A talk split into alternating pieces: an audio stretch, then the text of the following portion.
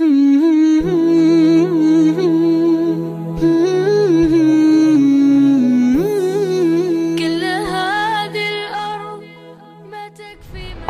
yang keempat yang disampaikan oleh Imam Ibnu Qayyim, ma'rifatu man yubghiduhumur rasul.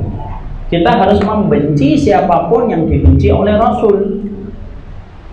Siapa yang dibenci oleh Rasulullah itu? Rasulullah mengatakan kafirun. Apa definisi kafirun? Rasulullah membenci orang yang dikatakan musyrikun. Bagaimana definisi musyrikun? Rasulullah membenci ahlul bid'ah. Bagaimana kriteria ahlul bid'ah itu?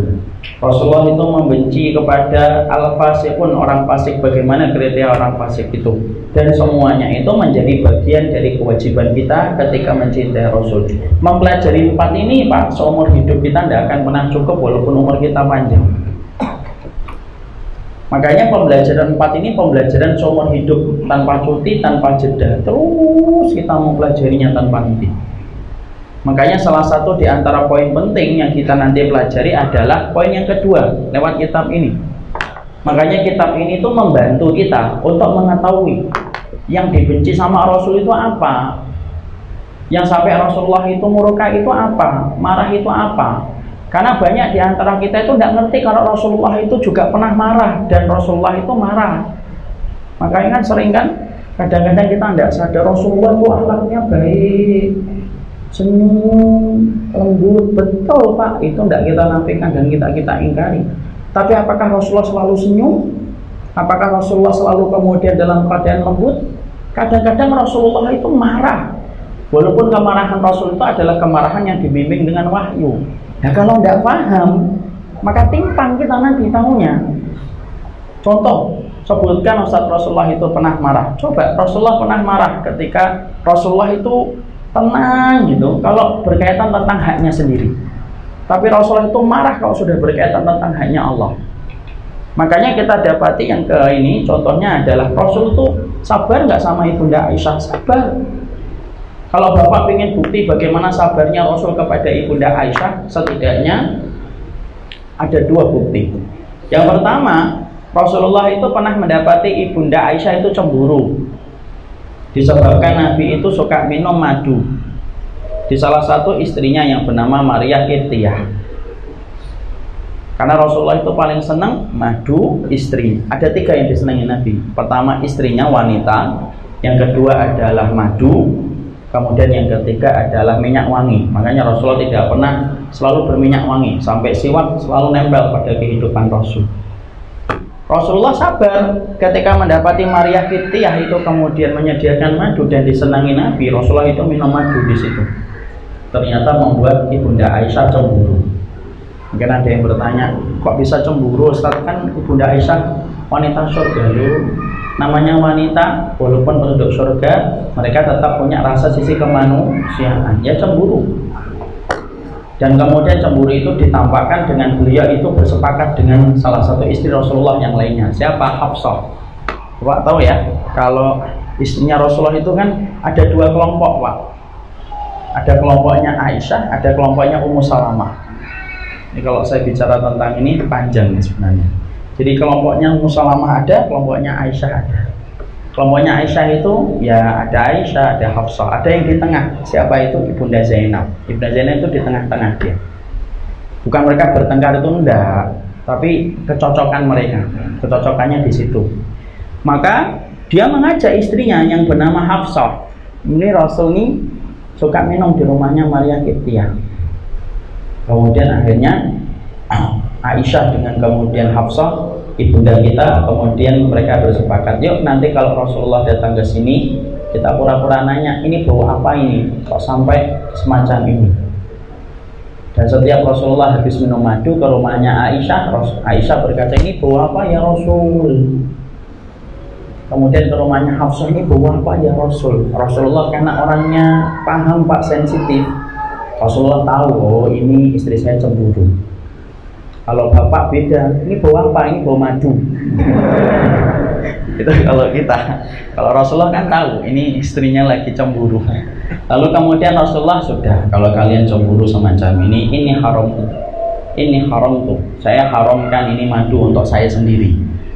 saking beliau ingin untuk menyenangkan Aisyah dan Hafsah tahu Pak? Sampai kemudian Allah turunkan surat At-Tahrim ya ayuhan nabiyyu lima tuharrimu ma halallahu laka tabtagi madzata azwajika. Eh para nabi eh hai nabi kenapa kamu haramkan apa yang dihalalkan oleh Allah? Maka teguran itu berlaku untuk nabi sampai nabi menghalalkan kembali madu. Tapi di situ kita dapatin Rasulullah itu sangat sayang kepada ibunda Aisyah dan istri-istri yang lainnya. Yang kedua Pak, dalilnya adalah ketika Ibunda Aisyah itu pernah terbakar cemburu kembali ketika Rasulullah pernah membawa hidangan yang dihadiahkan oleh istri yang lainnya.